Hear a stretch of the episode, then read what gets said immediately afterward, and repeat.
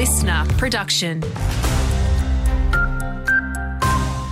Hello, I'm Jennifer King. A Perth teenager has been returned to detention after facing court again over last year's shooting at a Two Rock school.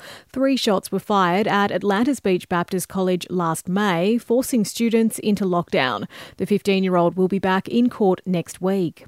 Cyclone Lincoln is yet to reform off the state's north coast, but it is expected to slowly intensify as it gets closer to land.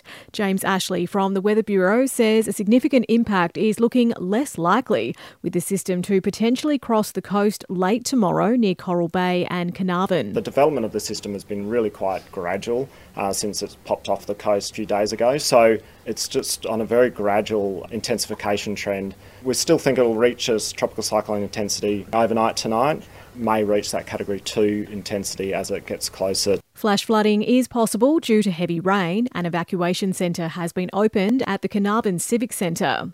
The Eyre Highway is expected to remain closed this weekend with a watch and act still in place for parts of Balladonia and Fraser's Range in the state's southeast. The fire has burnt through more than 20,000 hectares since it was first reported two weeks ago.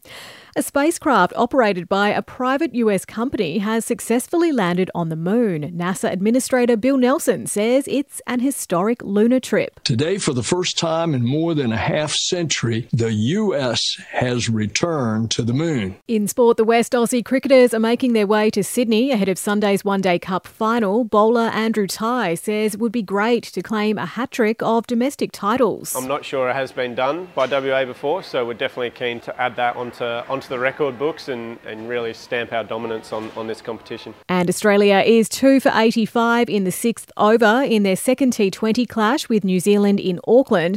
Steve Smith was out for 11. Fellow opener Travis Head was bowled for 45.